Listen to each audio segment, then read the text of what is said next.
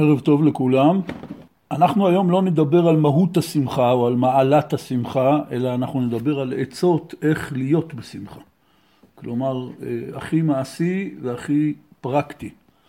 אבל אה, לפני כן, אני רוצה להדגיש, הסיבה שאנחנו לא מצליחים להיות בשמחה היא כתובה בליקוטי מוהר"ן בתורה כ"ד בחלק שני, כי האדם נמשך אל העצבות ואל העצלות.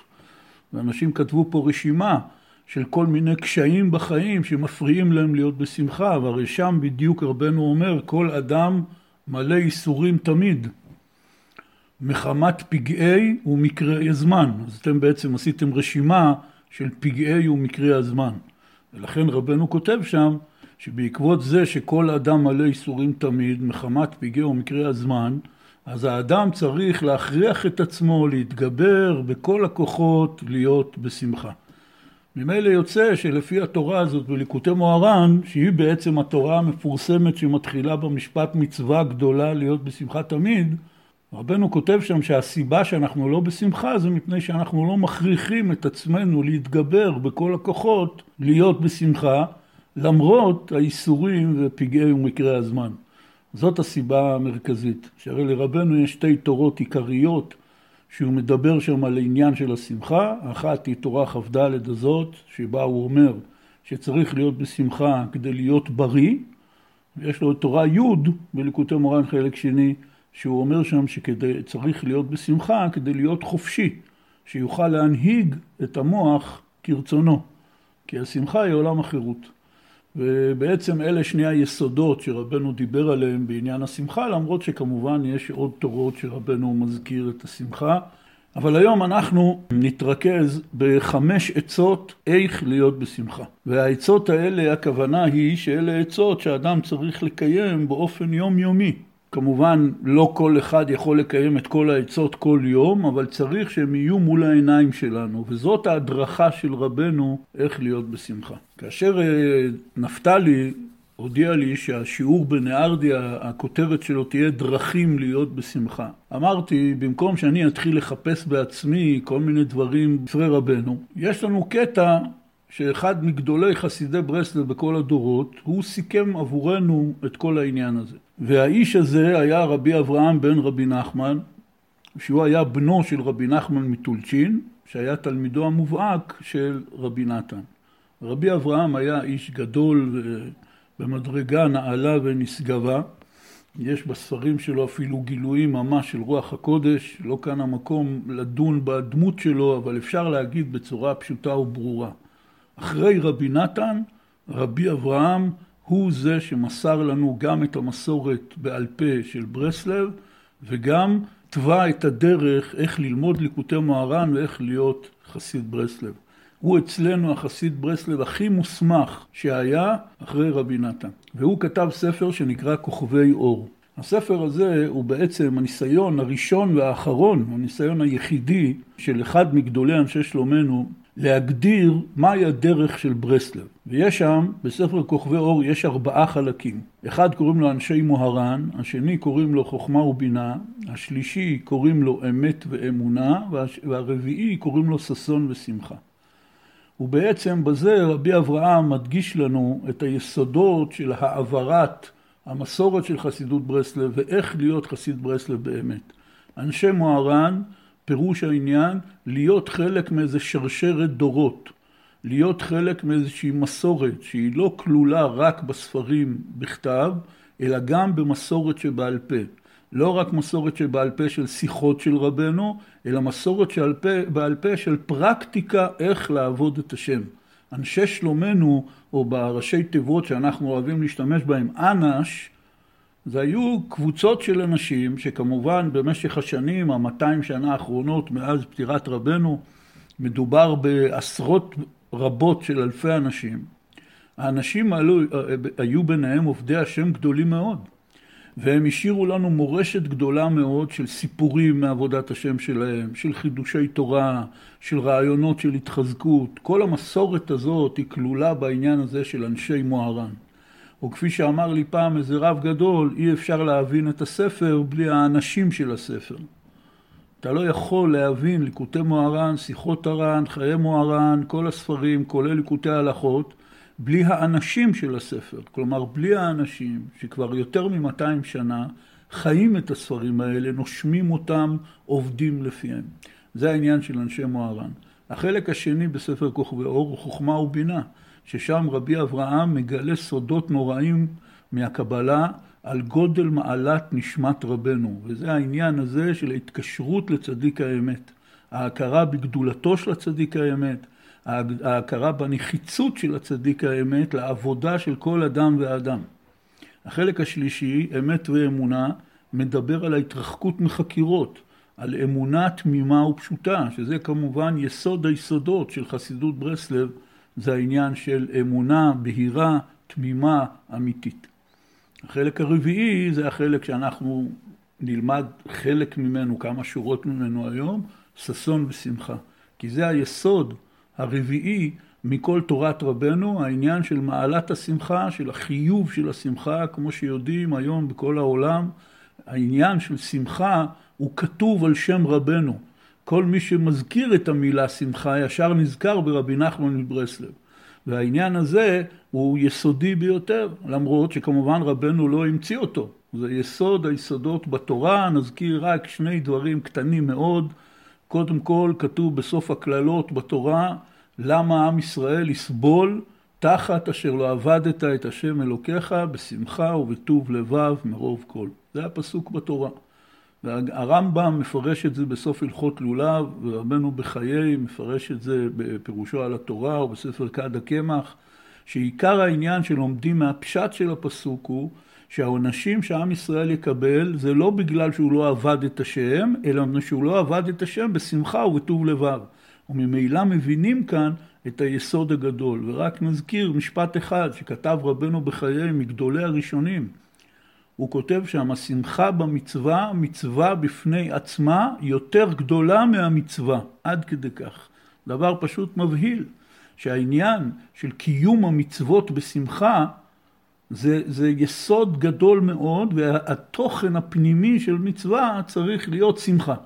והשמחה הזאת היא עוד יותר גדולה מהמצווה עד כדי כך, מפני שהתורה מדגישה שהבעיה של עם ישראל תהיה שהוא לא עבד את השם בשמחה וטוב לבב, ממילא מבינים ששמחה וטוב לבב זה היסוד החשוב ביותר בתוך עבודת השם. וממילא המצווה הכי גדולה, שהיא כוללת הכל, זה העניין של לחיות. ולכן החיים בשמחה זה דבר גדול מאוד, כמו שכתוב שם בקללות, שאחת הקללות בתורה היא ולא תאמין בחייך. ממילא אנחנו מבינים, מכלל לאו אנחנו מבינים הן, שהדבר הכי גדול בעולם זה להאמין בחייך. והדרך להאמין בחייך זה על ידי שמחה. זה הפסוק בתורה, אבל הרמב"ם גם פסק את זה להלכה. רבנו לא היה הראשון שאמר מצווה גדולה להיות בשמחה תמיד. הרמב"ם פסק את זה להלכה בהלכות דעות. בפרק א' בהלכות דעות, הלכה ד' נדמה לי, הרמב"ם כותב שם שהדרך שהאדם צריך להתנהג בה זה, וזה הלשון שלו, להיות שמח כל ימיו, בנחת, בסבר פנים יפות.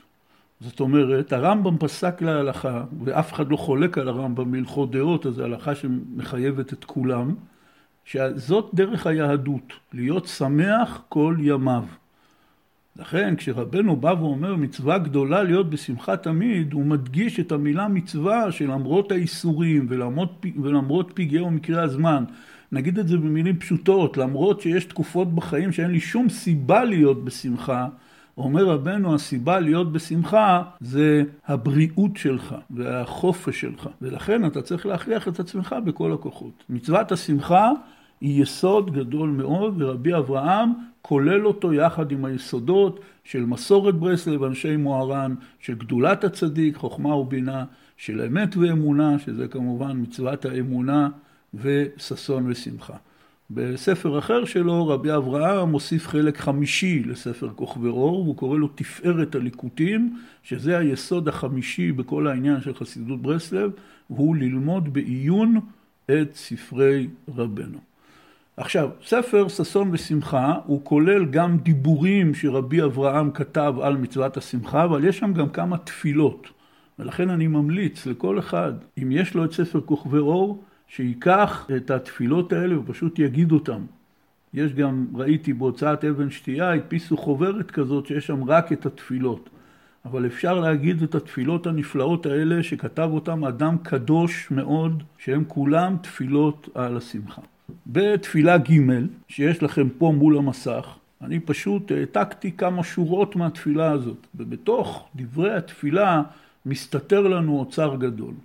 והאוצר הגדול הזה זה שרבי אברהם מסכם עבורנו את חמש העצות איך להיות בשמחה, ועליהם נדבר היום. קודם כל נקרא את לשון התפילה שלו, שזה כמובן חלק קטן מאוד מהתפילה. הוא אומר כך, הצילני ברחמך מכל מיני מבוכות וטעויות שבעולם, ואהיה בעזרי שגם בעת שליבי אטום ומבולבל מלהרגיש היטב את השמחה האמיתית, אהיה בעזרי שהמשיכה עליי על ידי מילי דשטותה ועל ידי ריקודין ושאר תנועות בגוף ועל ידי שאעשה עצמי כאילו אני שמח ועל ידי כל הנגינה המביאה את השמחה בלב ועל ידי דיבור שאדבר הרבה דברי השמחה בפה שגם זה מביא את זיכרון השמחה בלב תמיד. מי שיסתכל בספר ששון לשמחה יראה שאנחנו בעצם לומדים כאן אולי ארבע או חמש שורות מהתפילה הזאת בלבד, אבל בתוכם, כמו שאמרתי, יש אוצר גדול. חמש עצות עיקריות, סיכום מכל ספרי רבנו, איך באופן פרקטי ומעשי אדם יכול לזכות להגיע לשמחה, למרות שאין לו שום סיבה להגיע לשמחה. וקשה לו להיות בשמחה. חילקתי אותם פה לאותיות, כמו שאתם רואים, ונדבר על העצה הראשונה. העצה הראשונה היא מילי דשטותה. וכותב שם בהערה רבי אברהם כך: כנודע ומפורסם מאמר אדמו"ר ז"ל, המובא בהשיחות, שאי אפשר לשמוח כי אם על ידי מילי דשטותה. וגם עיין בליקוטי ההלכות, הלכות נפילת אפיים, הלכה ד', אות ה' ואות ו'. זאת ההערה שרבי אברהם כותב. והבאתי כאן בדף שלפניכם, קודם כל את המקור משיחות הר"ן שהוא מזכיר, ודבר שני את המקור מלקוטי ההלכות שהוא מזכיר. בשיחות הר"ן, באות כ', כתוב כך: כשהאדם כל היום בשמחה, אזי בנקל לו לייחד לו שעה ביום לשבר את ליבו ולהסיח את אשר עם לבבו לפני השם יתברך. כמובהר אצלנו כמה פעמים. אבל כשיש לו עצבות חס ושלום, קשה לו להתבודד ולפרש שיחתו. ועיין במקום אחר, בשיחות הר"ן, אות ע"ד, ועוד מעט נדבר על זה, כמה האדם צריך להתחזק להיות שמח תמיד וביותר בשעת התפילה, ושצריכים להכריח עצמו בכל כוחותיו לזכות לשמחה. ואמר, כי לזכות לשמחה זה קשה וכבד להאדם לזכות לזה יותר משאר כל העבודות. אז מה שקודם אנשים כתבו כאן, עד כמה קשה להם להיות בשמחה, יש לזה אישוש מדברי רבנו, שרבנו אמר כאן בשיחות הר"ן עוד כ', שלזכות לשמחה זאת העבודה הקשה ביותר בעבודת השם. ולכן, נאמר בסוגריים, כל כך הרבה אנשים, אם לא רוב ככל האנשים, כנראה גם אתם וגם אני, בשלבים מסוימים בחיים אנחנו מתייאשים מלהיות בשמחה. זה הופך להיות איזה מין רצון כזה שהאדם כבר לא מאמין שהוא יזכה לו, אבל הוא כן יכול לזכות בו על ידי שהוא מתחיל לצמצם את עצמו לעבודה על דקות. כלומר, לחטוף דקה שמחה, איך אני עושה את זה? יש כאן חמש עצות, עוד מעט נעבור על כולם. חוטף דקה, הרווחתי, ניצחתי. בדקה אחרי זה אני חוזר לעצבות שלי, לא נורא. כשאני אוכל, אני אקום עוד פעם על הרגליים ואנסה עוד פעם לשמח את עצמי. נמשיך לקרוא את השיחה בשיחות הר"ן עוד חב. אומר רבנו כך, ענה ואמר, כפי הנראה שאי אפשר לבוא לשמחה, כי אם על ידי ענייני שטות לעשות עצמו כשוטה ולעשות ענייני צחוק ושטות כמבואר במקום אחר. העניין הזה כתוב גם בליקוטי מוהר"ן חלק שני, תורה כ"ד, על מילי דשטותא, שזה דרך להגיע לשמחה, שם כתוב שצריך להיות בשמחה בכל מחיר, אפילו על ידי מילי דשטותא. ובתורה אחרת בליקוטי מוהר"ן חלק שני, תורה מאוד חשובה, תורת ההתחזקות המפורסמת בליקוטי מוהר"ן, תורה מ"ח, שם רבנו אומר שאפשר להיות בשמחה רק על ידי מילי דשטותא. אז אם כן, גם כאן בשיחה הזאת כותב לנו רבי נתן שרבנו אמר שכנראה אי אפשר לבוא לשמחה כי אם על ידי ענייני שטות. ורק על ידי זה באים לשמחה, כשהאדם זוכה לשמחה, אזי השם יתברך בעצמו שומר אותו ומציל אותו מפגם הברית.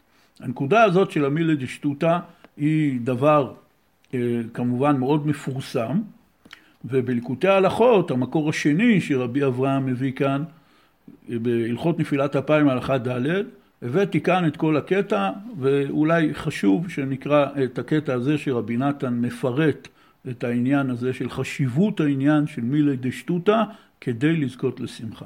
כותב רבי נתן, וזה בחינת גודל הפלגת השמחה מאוד מאוד שנוהגים כל ישראל בפורים להרבות אז בשמחה גדולה מאוד. ועושים אז כל מיני צחוק ושחוק בשביל להרבות השמחה. כי עיקר מצוות פורים היא השמחה כנ"ל. ועל כן עושים כל מיני שחוק ומילי דשטותא ועושים אז מעשה שכרות ושטות בשביל השמחה. כלומר, אומר רבי נתן, אנחנו רואים שכלל ישראל במשך אלפי שנים, מגילת אסתר נכתבה לפני 2,500 שנה, 2,500 שנה עם ישראל חוגג את פורים, יש עניין כזה בכל העדות, בכל הארצות, בכל השיטות ביהדות, שבפורים עושים ענייני שטות. מזה נהיה המנהג להתחפש, לעשות כל מיני דברים מוזרים כאלה, אנשים ברחובות עושים דברים שהם ביום רגיל לא יעיזו לעשות, כולם בעניינים של מילי דשטותא בפורים. אומר רבי נתן, יש לזה סיבה. כי איתא בדברי רבנו ז"ל בכמה מקומות, כמה אזהרות גדולות שצריך האדם להרגיל את עצמו להיות בשמחה תמיד. ואיתא בדבריו הקדושים, שאי אפשר להיות בשמחה כי אם על ידי מילי דשטותא דייקה, שעושים עצמן כשוטה ומשמחים את עצמם בבילי דשטותא. כי מחמת שטבע האדם נמשך אחר העצבות מאוד, כי כל אדם מלא ייסורים ויגונות, כידוע לכל אחד ואחד. על כן צריכים להכריח את עצמו בכל הכוחות להיות בשמחה. ועיקר השמחה אי אפשר להיות כי אם על ידי מילה דשטותא. כמו ששמעתי מפיו זיכרונו לברכה, ורבי נתן מצטט פה את הדיבור שכתוב בשיחות הרענות כ', שכפי הנראה אי אפשר לבוא לשמחה כי אם על ידי ענייני שטות, וכן דיבר עוד מזה כמה פעמים. וזה העניין, מה שהיו נוהגים כל הצדיקים הגדולים המפורסמים שהיו בימינו, שעל פי רוב היה להם אנשים שהיו כמו בדחנים, והיו עושים לפנים כל מיני צחוק ושטות כמפורסם. העניין הזה, מי שיודע, יודע, מי שלא יודע, אז נזכיר שהיו גדולי אדמו"רי החסידות, כמו רבי ברוך ממז'יבוז', הדוד של רבנו, נכד הבעל שם טוב, ואחרים, שהיו להם בתכנים. כולם בוודאי מכירים את כל בדיחות ער שלם. יש עולם שלם של בדיחות בעם ישראל, על איזה אחד בשם הרשלה, איזה סוג של מין שוטה חמוד כזה, ויש עליו המון המון סיפורים ובדיחות. היה איש כזה באמת, וקראו לו הרשלה אוסטרופולר, והוא לא היה שוטה בכלל, אלא היה יהודי גדול, עובד השם גדול מאוד, מגדולי תלמידי רבי ברוך ממז'יבוש, והוא היה הבדחן של רבי ברוך ממז'יבוש, והוא כל כך התפרסם שהסיפורים עליו, איך שהוא היה עושה כל מיני ענייני צחוק ושטות כדי לשמח את רבי ברוך ממז'יבוז', התפרסמו מאוד בעם ישראל, וכמובן המציאו עוד מיליון בדיחות שהוא לא אמר אף פעם על שמו, וככה הוא התפרסם בעולם. זה היה רב הרשל אוסטרופולר, הבדחן של רבי ברוך ממז'יבוז'. אם כן, אומר רבי נתן, והכל בשביל שמחה, כי אין דבר מזיק לעבודת השם כמו העצבות. כמובן בכל הספרים הקדושים. ומגודל מרירות וצרות הגלות המר הזה בגוף ונפש וממון, אי אפשר להיות בשמחה, כי אם על ידי מילי דשטותא דייקה כנ"ל. וזה בחינת מילי דבדיחותא, שהיו נוהגים התנאים והאמוראים הקדושים קודם הלימוד, כדי לבוא לשמחה על ידי מילי דבדיחותא, שהם מילי דשטותא דייקה. זה מופיע בגמרא במסכת שבת, דף ל', שם העניין הזה של מילי דבדיחותא, שהאמוראים היו אומרים לפני השיעור. וזהו בחינת מה שכתוב בזוהר הקדוש, בזוהר ויקרא דף מ"ז, שרב המנון הסבא, אבל מסדר כמי חבריה פירקי דמילי דשטותא. מי שיעיין שם בזוהר, בזוהר ויקרא דף מ"ז, הוא יראה שכוונת הזוהר במילי דשטותא זה הכוונה כל מיני ענייני חולין, זה לאו דווקא ענייני צחוק ובדיחות. אלא כל דבר שהוא אין בו את חוכמת התורה. כל מיני ענייני חולין, כמו תורות של חולין ועוד כל מיני עניינים, מי שרוצה יסתכל שם, וגם, לכן כתבתי פה בסוגריים בדף, בחיי מוהר"ן, באות רמ"ג, משמע שגם רבנו מתייחס למילי דשטותא בתור ענייני חול. כל מיני חדשות או חוכמות של חולין וכולי. ולכאורה, מה זה קשור כאן? איך בכלל השתרבב כאן העניין הזה? אלא שהצד השווה בחוכמות של חול ובעניינים של מילי דשטותא שעושים, שאלה דברים שהם באמת חוץ לתורה. מפני שעל פי תורה, ליצנות זה דבר אסור. ורבנו בעצמו הזהיר מליצנות בצורה מאוד מאוד קיצונית. וכמו שכולנו מכירים בסיפורי מעשיות, מהטעם הקדוש, שכשהיו באים וצוחקים ממנו, הוא היה מקבל הכל בענווה ובשמחה, אבל היה אומר להם רק בלי ליצנות. העניין הזה רק בלי ליצנות זאת אזהרה נוראה, שרבנו חזר על זה בכל מיני שיחות מעבר למה שהוא כתב בסיפורי מעשיות. שאסור בשום אופן לערבב ליצנות עם מילתא דשטותא. אבל גם מה שמותר לעשות, שזה לא ליצנות, זה עדיין נשאר דברי חול, זה דבר שהוא חוץ לתורה. מילי דשטותא זה דבר שהוא חוץ מהתורה, זה דבר שהוא חוץ מהקדושה. רק אין ברירה, אז צריך להשתמש בו כדי להיות בשמחה. אבל חס ושלום לא להפוך אותו לאיזה עניין יסודי בעבודת השם, כי מילי דשטותא זה לא עבודת השם. מילי דשטותא זה נוגדן לעצבות, כדי שאני אוכל לנסות להכריח את עצמי להיות בשמחה, ואז לעבוד את השם. כפי שעוד מעט אה, נדבר על זה משיחה של רב לוי יצחק בנדר, זיכרונו לברכה. אם כן, נמשיך מה שרבי נתן כותב פה, שרב המנון הסבא היה הווה מסדר כמי חבריה פירקא דמילי דשטותא. היינו כנ"ל, כי עיקר גלות ישראל, שהוא גלות השכינה, עיקר הגלות הוא מה שהעצבות, שהם הסיטרא אחרא והקליפות, מתגברים על ישראל ואינם מניחים אותם לשמוח בשם ובתורתו הקדושה. כמבואר בתורה אמצעותא דעלמא. שזהו עיקר גלות השכינה, שהוא שמחתן של ישראל, שעיקר גלותה כשהעצבות מתגבר עליה, דהיינו על ישראל, חס ושלום, אין שם. צריך להגיד, מה שלא הבאתי כאן, ומומלץ לכל אחד להסתכל, בהלכות נפילת אפיים שקראנו הרגע, קראנו עכשיו, בהלכה ד' קראנו את אות ה'. באות ו' רבי נתן מסביר יותר לעומק את מה שהזכרתי קודם ככה בקצרה.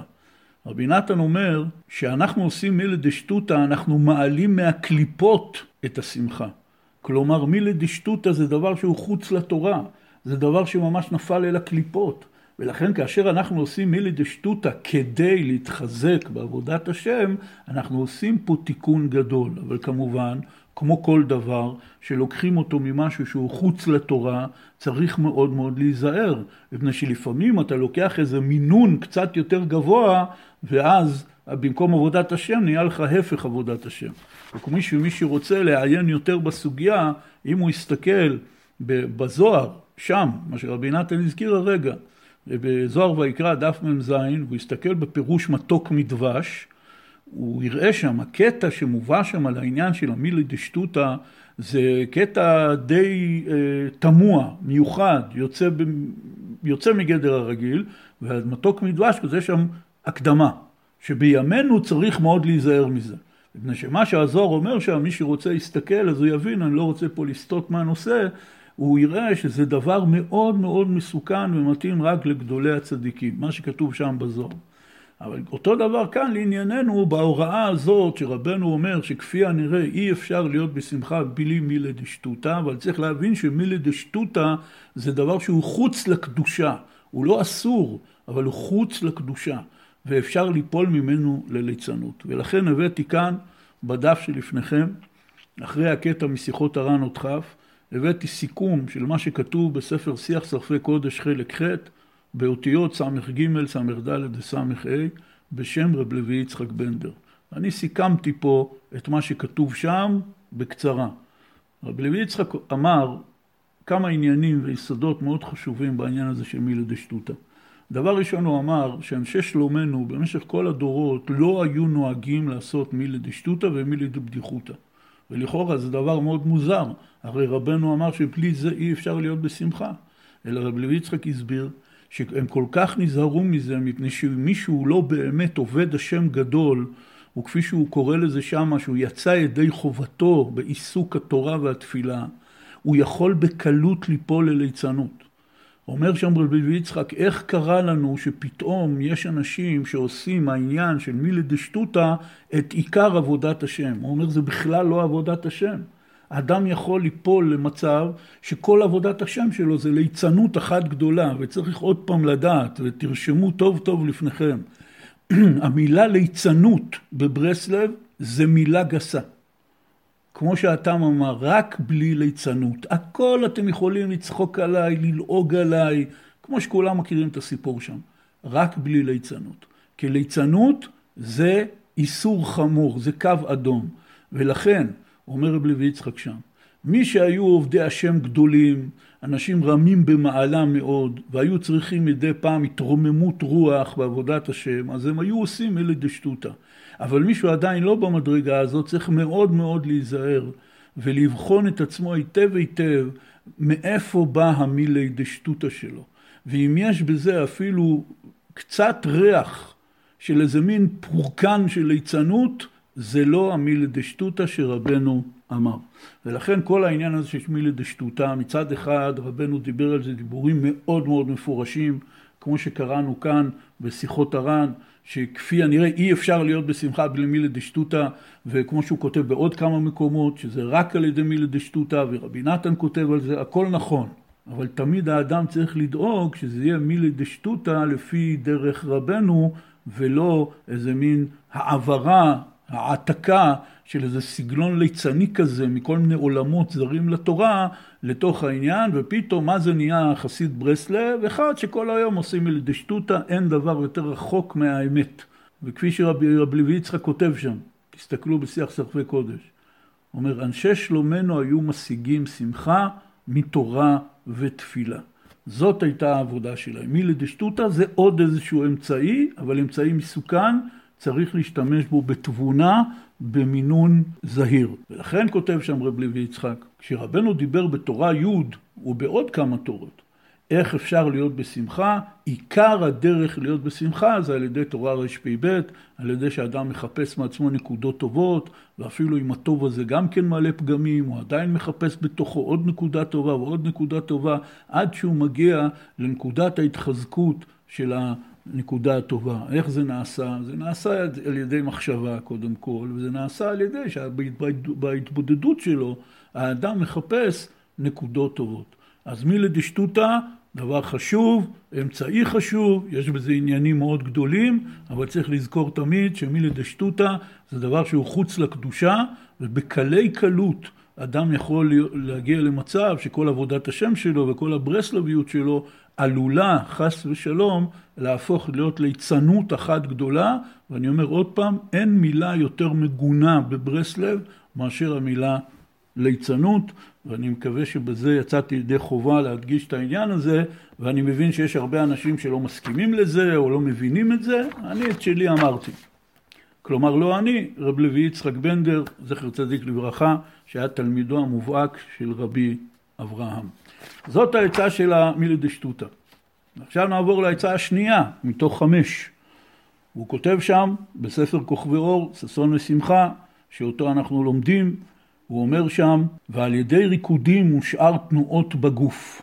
כותב בסוגריים, בהערה רבי אברהם, עיין בספר א' ב' שמחה באות ח', והבאתי כאן במספר שלוש במראה מקומות, כתוב בספר המידות, על ידי הריקודים והתנועות שאתה עושה בגוף, נתעורר לך שמחה. זה כמעט עצה שלא צריך להסביר אותה. כל אחד מאיתנו יודע שאם הוא, עושה, הוא רוקד בחתונה או באיזושהי שמחה או סתם זוכה לרקוד, זה דבר שמעורר שמחה, אבל לא רק ריקודים. רבנו כותב שם בספר המידות, והתנועות שאתה עושה בגוף. כל אחד מאיתנו יודע שאפילו פעילות גופנית, כמו ריצה או הליכה או התעמלות, זה דבר שמשפר את המצב רוח של האדם. והיום שכל כך הרבה אנשים נמצאים במצב של חרדות וסטרס, העצה הראשונה שמציעים להם פסיכולוגים וכל מיני יועצי נפש, להתחיל לעשות פעילות גופנית. ויודעים להסביר את זה גם עם כל התהליכים הפיזיולוגיים שקורים בגוף. כאשר האדם מפעיל את הגוף שלו, זה משפר לו את המצב רוח. אז רבנו כתב את זה עוד לפני שכל התורות האלה בימינו התגבשו, הוא אומר על ידי הריקודין והתנועות שאתה עושה בגוף, נתעורר לך שמחה. וממילא אם אדם מבין שהוא צריך להיות בשמחה, שלב שני הוא מבין שהוא לא מסוגל להיות בשמחה. שלב שלישי הוא אומר אוקיי רבנו אומר להכריח את עצמי להתגבר בכל הכוחות להיות בשמחה אבל איך אני אעשה את זה? יש עצה טובה ונפלאה צא לריקוד או צא לריצה על ידי שאתה עושה ריקוד ועל ידי שאתה עושה ריצה או כל פעילות גופנית אחרת מתעורר לך שמחה. והבאתי כאן דיבור נפלא לדעתי ממש אה, נורא נוראות מילים לתרופה במכתב צדיק א', והבאתי כאן ציטוט נפלא ביותר מרבי נתן, ממש יסוד גדול מאוד. כותב רבי נתן לבנו, וגם צריכים לחזק את עצמו, לשמח את עצמו, על ידי מילי דשטותא. וכבר אמרתי שצריכים לרקד בכל יום, ובוודאי שמעת זאת, ועתה חזרתי ודיברתי בזה. כי לפי עוצם האיסורים והבלבולים וכולי, העוברים על כל אחד עתה, אין עצה כי אם לשמח את עצמו בכל הנ"ל, ולרקד בכל יום, בעובדה או במילולה לדבר עם חבריו מזה, או על כל פנים במחשבה. הדיבור הזה בעלים תרופה אותי הוא ממש, תמיד אני מתרגש מחדש לקרוא אותו. רבי נתן אומר לו, חייבים לרקוד בכל יום. זה צריך לעשות מזה מדבקות. ככה רבי נתן כותב לו, חייבים לרקד בכל יום. הוא אומר, לפי עוצם האיסורים והבלבולים שעוברים על כל אחד, אין עצה כי אם לשמח את עצמו על, בריקודים, במילי דשטותא ובריקודים. אבל אז רבי נתן כותב פה משפט מדהים, אני הדגשתי אותו פה בדף, כמו שאתם רואים. ולרקד בכל יום, בעובדה או במילולה, או על כל פנים במחשבה. מה הפירוש? בעובדה, פירושו למעש, במעשה. עובדה בארמית, פירושו מעשה. כלומר, לרקוד בפועל. אבל מה קורה אם אין לי מי לרקוד, אין לי איך לרקוד, אני לא מסוגל לרקוד? אומר רבי נתן, בסדר. אז לפחות תרקוד כל יום במילולה, בדיבור. איך רוקדים בדיבור? אומר רבי נתן, לדבר עם חבריו מזה. תדבר עם חברך שיחת חברים על ריקוד. ואם אפילו את זה אתה לא יכול לעשות, אומר רבי נתן, שהרי הוא תמיד מתחשב בנו וזורם איתנו עם כל הקשיים שלנו, על כל פנים במחשבה. ואת זה בוודאי כל אדם יכול לעשות. ואנחנו יודעים, ברור, שהיה מנהג אצל אנשי שלומנו, שכל אדם היה רוקד בכל יום. ויש סיפור על רבי, רבי נחמן מטולצ'ין, שכבר היה יהודי זקן, תלמידו של רבי נתן, שיום אחד הוא הלך לישון, לבש פיג'מה, אמר קריאת שמע על המיטה, נכנס למיטה, קיבע את האור, הלך לישון. פתאום אשתו רואה שהוא קם מהמיטה עוד פעם, מדליק את האור ורוקד. אז אשתו אומרת לו, נחמן, מה קרה? פתאום הוא קם מהמיטה, רוקד. הוא לא יכול לענות לו, היה אחרי קריאת שמע. למחרת הוא אמר לה, כבר הלכתי לישון ונזכרתי שעוד לא רקדתי היום. זה סיפור שכל אחד מאיתנו צריך לקחת לתשומת ליבו. והרי אנחנו עכשיו נמצאים בערב, שעה 9.25, כנראה כולנו נלך לישון עוד כמה שעות. לפני שנלך לישון היום, צריך לרקוד. למלא את היום הזה בריקוד, במיוחד שאנחנו נמצאים בראש חודש אדר, שבו מרבין בשמחה, על אחת כמה וכמה. אבל העניין הוא, אפשר לרקוד בעובדה, בריקוד, במעשה, עם הרגליים. ואפשר לרקוד בדיבור, לדבר על ריקוד, זה מה שאנחנו עושים הרגע, אז אנחנו כבר מקיימים את זה. ואפשר אפילו לרקוד במחשבה. ולרקוד במחשבה כל אחד יכול בכל מקום. אתה יכול לשבת באוטובוס, לחכות בתור לבנק, ללכת ברחוב, אתה יכול לרקוד במחשבה, לדמיין ריקוד, לקבל את השמחה של הריקוד וכולי. אני חושב שזה דיבור נפלא מאוד מאוד של רבי נתן. ונעבור לעצה השלישית. בעצה השלישית כותב רבי אברהם בספר ששון ושמחה, ועל ידי שאעשה עצמי כאילו אני שמח. הוא כותב בהערה, עיין בשיחות הר"ן, באות ע"ד. והבאתי את זה כאן במקור במספר 4, שם כתוב לפני כן על העניין שצריך להתפלל בהתעוררות ובכוונה, ואפילו אם אין לו, אז הוא יעשה את עצמו כאילו מתפלל בהתעוררות וכוונה. זה החלק הראשון של השיחה. אני הבאתי את החלק השני. וכתוב שם כך, וכן בעניין השמחה, בפרט בשעת התפילה, שצריכים שתהיה התפילה בשמחה גדולה. וצריכים להכריח את עצמו, לשמח עצמו בכל מה שיכול כדי לזכות לשמחה, ובפרט בשעת התפילה. וכמובן פסוק אז אמרה לאלוקיי בעודי וכולו עיין שם בתורה רפ"ב. ואם לפעמים דעתו מבולבל ואינו יכול בשום אופן לשמח עצמו, אז עצתו שיעשה עצמו כאילו הוא שמח. ואף על פי שבתחילה עדיין אין השמחה באמת בלב, אף על פי כן, על ידי שעושה עצמו כאילו הוא שמח, על ידי זה יזכה אחר כך באמת לשמחה. ועצה זו היא עצה גדולה מאוד גם בכל הדברים שבקדושה. שבתחילה צריכים לעשות עצמו כאילו הוא להוט אחר אותו הדבר שבקדושה, ואחר כך זוכין באמת לזה, והבן מאוד. רק על הקטע הזה הקטן שקראנו אפשר לדבר שעות על גבי שעות. יש כאן עצה מעשית פרקטית יוצאת מגדר הרגיל, שאנשים צריכים להרגיל את עצמם לעשות. וזה העניין שאפילו אם אין לך להיטות אחר הדבר שבקדושה, ואפילו אם אין לך התעוררות ושמחה בתפילה, או אין לך התעוררות להיות שמח סתם לא רק בתפילה, העצה שרבנו נותן כאן, והוא אומר שזו עצה גדולה מאוד שהיא מתאימה לכל ענייני הקדושה, זה שתעשה את עצמך שמח. פשוט לשחק תפקיד. יש הרבה אנשים שאומרים, זה לא אמיתי. נכון, זה לא אמיתי, אבל כמו שבחיים אנחנו עושים את עצמנו בכל מיני סיטואציות עם בני אדם כי אין ברירה, צריך להבין שגם כאן בעבודת השם אני צריך לעשות את עצמי כי אין ברירה. עכשיו רבנו אומר פה, אם תעשה את עצמך, אחר כך זה גם יבוא לך טבעי. והיום בימינו יש את העניין של סדנאות צחוק, ובסדנאות צחוק, שזה דבר מאוד פופולרי בכל העולם ועוזר מאוד לאנשים, בסדנאות צחוק העניין הוא שבהתחלה אתה מקבל הוראה לעשות את עצמך צוחק. וכמובן שבהתחלה זה קצת מוזר ומשונה, במיוחד שזה עם עוד אנשים, אבל אז פתאום מתברר לאנשים שאם אתה מכריח את עצמך לעשות את עצמך צוחק, זמן מסוים, כמה דקות, פתאום מתעוררת לך שמחה. ועל פי מחקרים מדעיים מוכח שכשאדם שמח מופרשים כל מיני חומרים כימיים חיוביים מאוד במוח שמזרזים החלמה של הגוף ממחלות ובקיצור עושים טוב.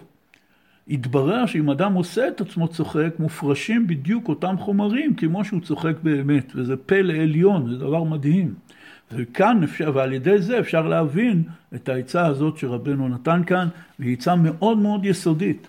שאם בן אדם רוצה שיהיה לו איזה שלוש דקות שמחה ביום, אבל כל היום עבר לו נאחס, והוא לא הצליח להיות אפילו דקה בשמחה, וגם אין לו שום סיבה להיות בשמחה, ואין לו כוח להכריח את עצמו להיות בשמחה, אבל דבר אחד הוא כן יכול לעשות, הוא יכול לעשות את עצמו שמח.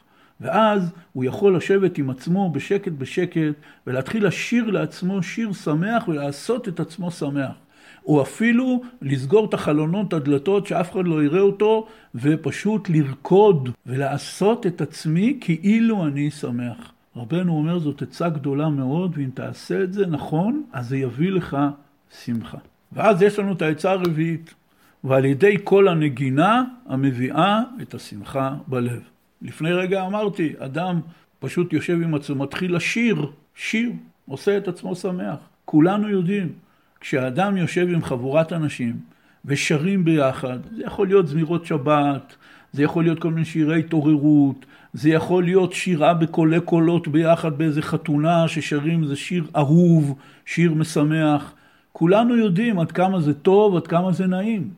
אנשים בכל העולם, בכל התרבויות, זה מה שהם עושים. אנשים מתכנסים ביחד ושרים ביחד.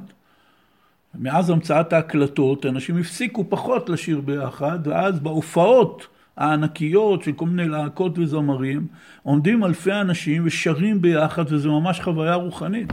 היום יש איזו מין שיטה כזאת, שאוספים אלפי אנשים, והם שרים ביחד איזה שיר, שכחתי איך קוראים לזה, זה גם לא כך חשוב, גילו מחדש את חוויית, איך נקרא לזה? השירה בציבור.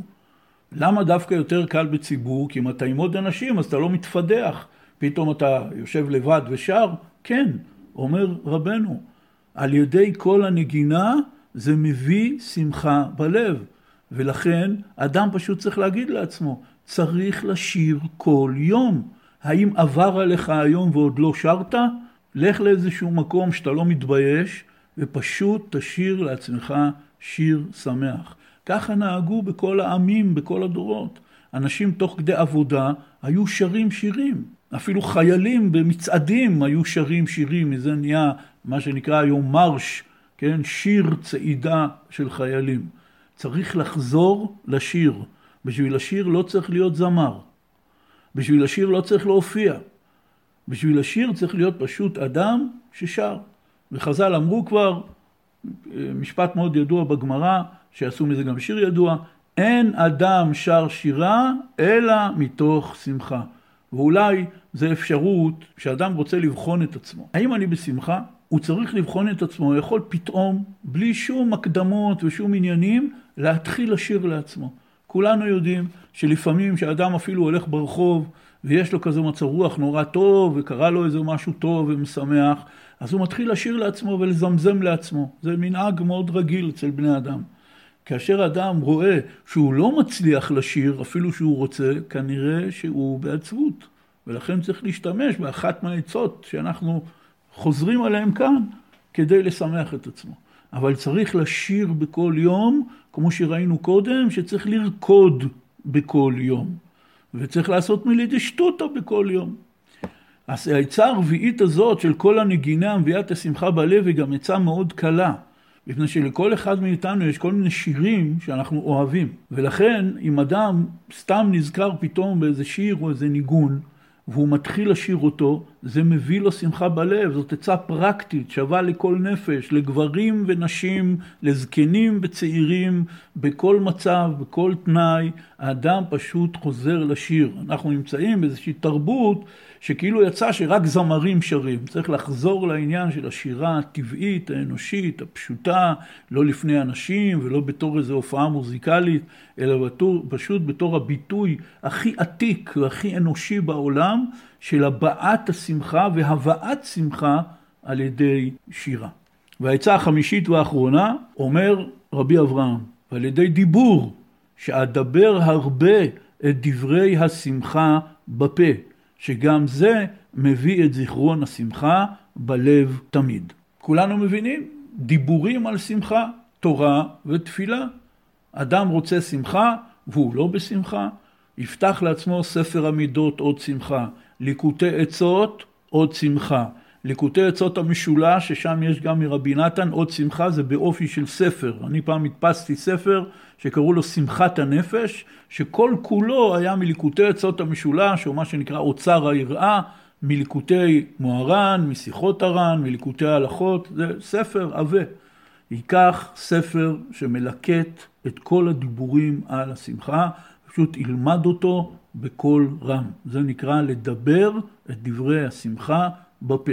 הוא לא בשמחה, אבל הוא יושב עכשיו ומקיים מצוות תלמוד תורה, וקורא ליקוט של דברים על השמחה, וזה בעצמו מביא את זיכרון השמחה בלב תמיד. זה מה שאומר פה רבי אברהם. אבל יש עוד דרך, והדרך היא לקחת תפילות, לדוגמה מליקוטי תפילות, על שמחה. יש כמה וכמה תפילות. היום בכל ההוצאות של ליקוטי תפילות יש מפתח בליקוטי תפילות. ואתה פשוט מסתכל באיזה תפילות רבי נתן מדבר על שמחה, ואומר ברצף כמה תפילות של רבי נתן על שמחה. אלה גם כן דיבורי שמחה שהאדם אומר בפה. אם כן, נסכם לנו בקצרה את חמש העצות. העצה הראשונה, מילה דשטותא.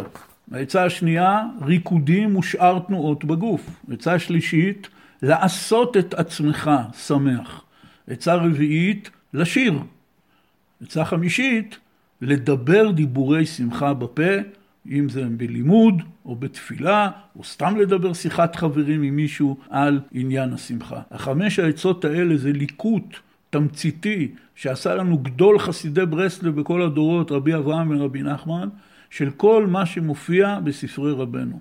אם כל אחד ייקח לעצמו את החמש עצות האלה, יסתכל עליהם, ירשום אותם לעצמו בפנקס, חמש שורות, אפשר לכתוב את זה בחמש מילים, כן? מילי דשטותא, ריקודים, לעשות את עצמי, שירה, דיבורי שמחה, והאדם מתחיל לעבוד עליהם. פשוט ייקח פנקס, יכתוב את חמש העצות, יכתוב את כל שלושים הימים בחודש, ואנחנו עכשיו בראש חודש אדר, אז זה קל, אפשר להתחיל באלף אדר, ולהתחיל לסמן לעצמו וי בכל יום, איזה מהעצות עשיתי, ואולי בסוגריים כמה דקות עשיתי את זה. מי שיעשה עבודה עקבית מסודרת לפי העצות האלה, בלי חוכמות, בתמימות ובפשיטות, לסמוך על הצדיק ותלמידיו שנתנו את העצות האלה, אם הוא יעשה את זה בתור עבודה עקבית יום-יום, בלי שום קשר למצב רוח שלו. כלומר, גם אם אני לא מצליח, ואני לא בטוח, ואין לי סיבות להיות בשמחה, ויש לי את כל הסיבות להיות לא בשמחה, אני עושה את זה בתמימות ופשיטות, בדיוק כמו שדיאטנית נותנת לך כל מיני חוקים איך לאכול, מה לאכול, באיזה שעה לאכול, למרות שאתה לא מבין את כל מה שעומד מאחורי כל החישובי פחמימות וקלוריות וכל מה שקשור בזה, אתה סומך על הדיאטנית. היא אמרה, אני עושה בשעה שלוש תפוח, בשעה חמש אה, גבינה עם קרקר, ועושים את זה באמונה פשוטה, באמונה תמימה, ובדרך כלל גם רואים תוצאות.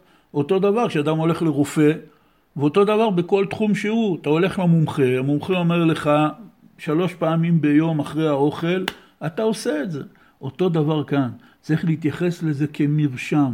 אני לא אמור להבין פה למה זה עובד ואיך זה עובד. אם אני מבין, כמה טוב, על אחת כמה וכמה, אבל גם אם אני לא מבין, אני פשוט מקיים. וכאשר אדם עושה עבודה מסודרת, עקבית, פרקטית מעשית, ורושם לעצמו את ההתקדמות שלו, הוא יראה בוודאי, בלי שום ספק, שיפור בשמחה. ויהי רצון שנזכה. בשבילי גם היה טוב לחזור על כל הדברים האלה, שאולי אני פעם אזכה ככה להיות כמה דקות בשמחה. נפתלי כתב לי תוך כדי השיחה שיש המון שאלות. בואו נראה אותן. שאלה ראשונה, מה המשמעות של ליצנות? המשמעות של ליצנות, אני לא יודע, אין לי הגדרה מאנציקלופדיה מה זה ליצנות. אני חושב שהאדם יודע טוב מאוד מתי זאת ליצנות, כלומר סוג של גאווה, של להראות את עצמי מצחיק נורא, פלוס איזה מין ייאוש, כי מתחת לכל ליצנות יש ייאוש, וכולנו יודעים את זה, אנחנו קוראים לזה היום בשם ציניות. מה זה ציניות? ציניות זה ייאוש שמתלבש בתחכום ובשנינות. זה נקרא ציניות. אותו דבר זה גם ליצנות. אין פה הגדרה מדעית. אדם צריך לדעת בדיוק מתי זה ככה, מתי זה ככה. יש סיפור ידוע בתלמוד ירושלמי, שבשנת שמיטה הרי אסור לאסוף ענפים מהאדמה, כי זה נחשב חלק מעבודת האדמה, כי אתה אוסף ענפים אז אתה מאוורר את האדמה, אבל אם אתה אוסף את הענפים לאיזה צורך מסוים, כמו לדוגמה לקלוע סל, אז זה כן מותר. יום אחד מסופר שם הלך ריש לקיש וראה איש אחד מזרד את השדה שלו. לזרד פירוש להרים זרדים. היה אסף את הענפים מהאדמה. אמר לו ריש לקיש, מה אתה עושה? הרי אסור בשמיטה. אמר לו האיש, לא, אני אוסף את הענפים בשביל לעשות סל. סל בארמית קוראים לזה עקל. אמר לו ריש לקיש, הלב יודע אם לעקל אם לעקלקלות. כלומר, עליי אתה יכול לעבוד, אבל על הקדוש ברוך הוא ועל עצמך אתה לא יכול לעבוד. ואתה יודע טוב מאוד אם אתה אוסף את הענפים עכשיו בשביל לעשות סל, או בשביל ל- ל- לעשות חלק מעבודת האדמה. והביטוי הזה, הלב יודע אם לעקל אם לעקלקלות, הוא מאוד מאוד שגור אצל חכמי ישראל. אני חושב שאותו דבר זה בליצנות. אדם יודע טוב מאוד כאשר הוא עושה כל מיני דברי שמחה, כל מיני פרצופים, כל מיני שטויות, שזה לכאורה אמצעי להגיע לשמחה, הוא יודע טוב מאוד אם הוא עושה את זה עכשיו באמת כדי לבוא לעבודת השם, או כדי uh, לצאת נורא מצחיק ושנון ומגניב. יש שיחה נפלאה מרבנו על בדיחות. בדיחות, כידוע לכולנו, זה אמצעי נהדר כדי להגיע לשמחה. שומעים בדיחה טובה, צוחקים, זה משחרר, אנשים נהנים, מגיעים לשמחה. אמר רבנו, להגיד בדיחות זה בסדר גמור, אבל רק בשלושה תנאים. אמר רבנו, אסור שהבדיחה יהיה בה ניבול פה, אסור שהבדיחה תפגע באיזה איש או אנשים, ואסור לספר אותה מתוך גאווה כדי להראות כמה שאתה מצחיק. אלה שלושת התנאים שרבנו אמר. ואז רבנו אמר, עכשיו לכו תספרו בדיחות. הוא התכוון, כמעט לא נשארו בדיחות לספר. כי ניבול פה זה מדליק אנשים, אם זה בדיחות שיש, לא דו דווקא ניבול פה במובן שאנחנו משתמשים היום, אלא בדיחות שיש בהן גסות. דבר שני, שמספרים כל מיני אה, בדיחות אה, אה, על אנשים, זה נורא מצחיק. כמו שיש בדיחות על עמים מסוימים, שאלה קמצנים ואלה טיפשים, ויש לנו בעם ישראל לצערנו כאלה בדיחות על כל מיני עדות, כל עדה והעניין שלה, אסור לספר כאלה בדיחות. והדבר השלישי, שזה אולי התנאי הכי קשה, לספר את הבדיחה במטרה לשמח ולא לספר את הבדיחה כדי לצאת אה, מדליק ומגניב ובדחן. העניין הזה הוא בדיוק העניין גם עם הליצנות, אדם צריך לבדוק את עצמו. שאלה שנייה, אז איך העצה הזאת מועילה לנו הפשוטים? אין לי מושג מה הכוונה, אולי הכוונה על מה שדיברתי על המילי דשטותא. אני לא אמרתי לא לעשות מילי דשטותא. מי אני ומה אני?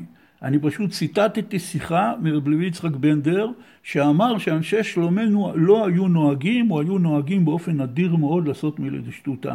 אין פה איזה עניין, חס ושלום, לבטל את דברי רבנו. מה שכתוב בדברי רבנו זה שריר וקיים, רבנו אמר, כפי הנראה אי אפשר להגיע לשמחה בלי מילי דשטותא, כל אדם צריך לעשות מילי דשטותא, זה אמצעי חשוב מאוד להגיע לשמחה, כל הרעיון היה בסוגריים, כוכבית, אזהרה, צריך מאוד להיזהר שמילי דשטותא לא תהפוך להיות העבודת השם שלנו, כי היא עלולה מאוד בקלות להגיע לליצנות, וזה דבר מגונה ופסול.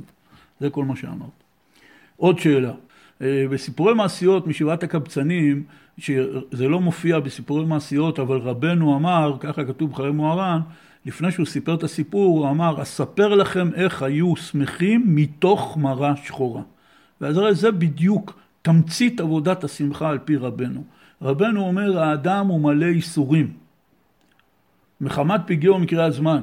קשה מאוד להיות בשמחה. מה זה? בלתי אפשרי להיות בשמחה. אומר רבנו, אין ברירה. וכל הרעיון זה לסחוט מתוך המראה השחורה שמחה. כפי שרבנו אומר בליקוטי מוהר"ן חלק שני תורה כ"ג את המשל הידוע שלו על אנשים שרוקדים ואדם אחד עומד בצד, לא רוצה לרקוד, עצוב, ואז חוטפים אותו לתוך המעגל. אומר רבנו ככה צריך לחטוף את העצבות לתוך השמחה. זאת העבודה שלנו. אם אני כבר לא מסוגל בשום אופן לעשות את זה, אם מילי דשטותא יכולים לעזור לי, כמו שאומרים, לשכוח מהצרות שלי, להתחיל לצחוק ולשמוח ולהתניע איזשהו מהלך של שמחה, אז זה מה שצריך לעשות. השאלה הבאה, אפשר להדגים קצת מילי דשטותא? אני יכול לספר סיפור. באחד השיעורים הראשונים ששמעתי בימי חיי בתורת ברסלב, ושם שמעתי לראשונה על מצוות השמחה ועל מילי דשטותא, בסוף השיעור הרב קם ללכת, באו כמה אנשים מסביבו ושאלו אותו, הרב, תגיד, מה זה מילי דשטותא? זה היה באיזה בית, והיה שם מין אוטו כזה של ילדים, שהיום קראו לזה בימבה, אז קראו לזה פישר פרייס. אז הרב המכובד התיישב על הבימבה של הילדים ועשה אה.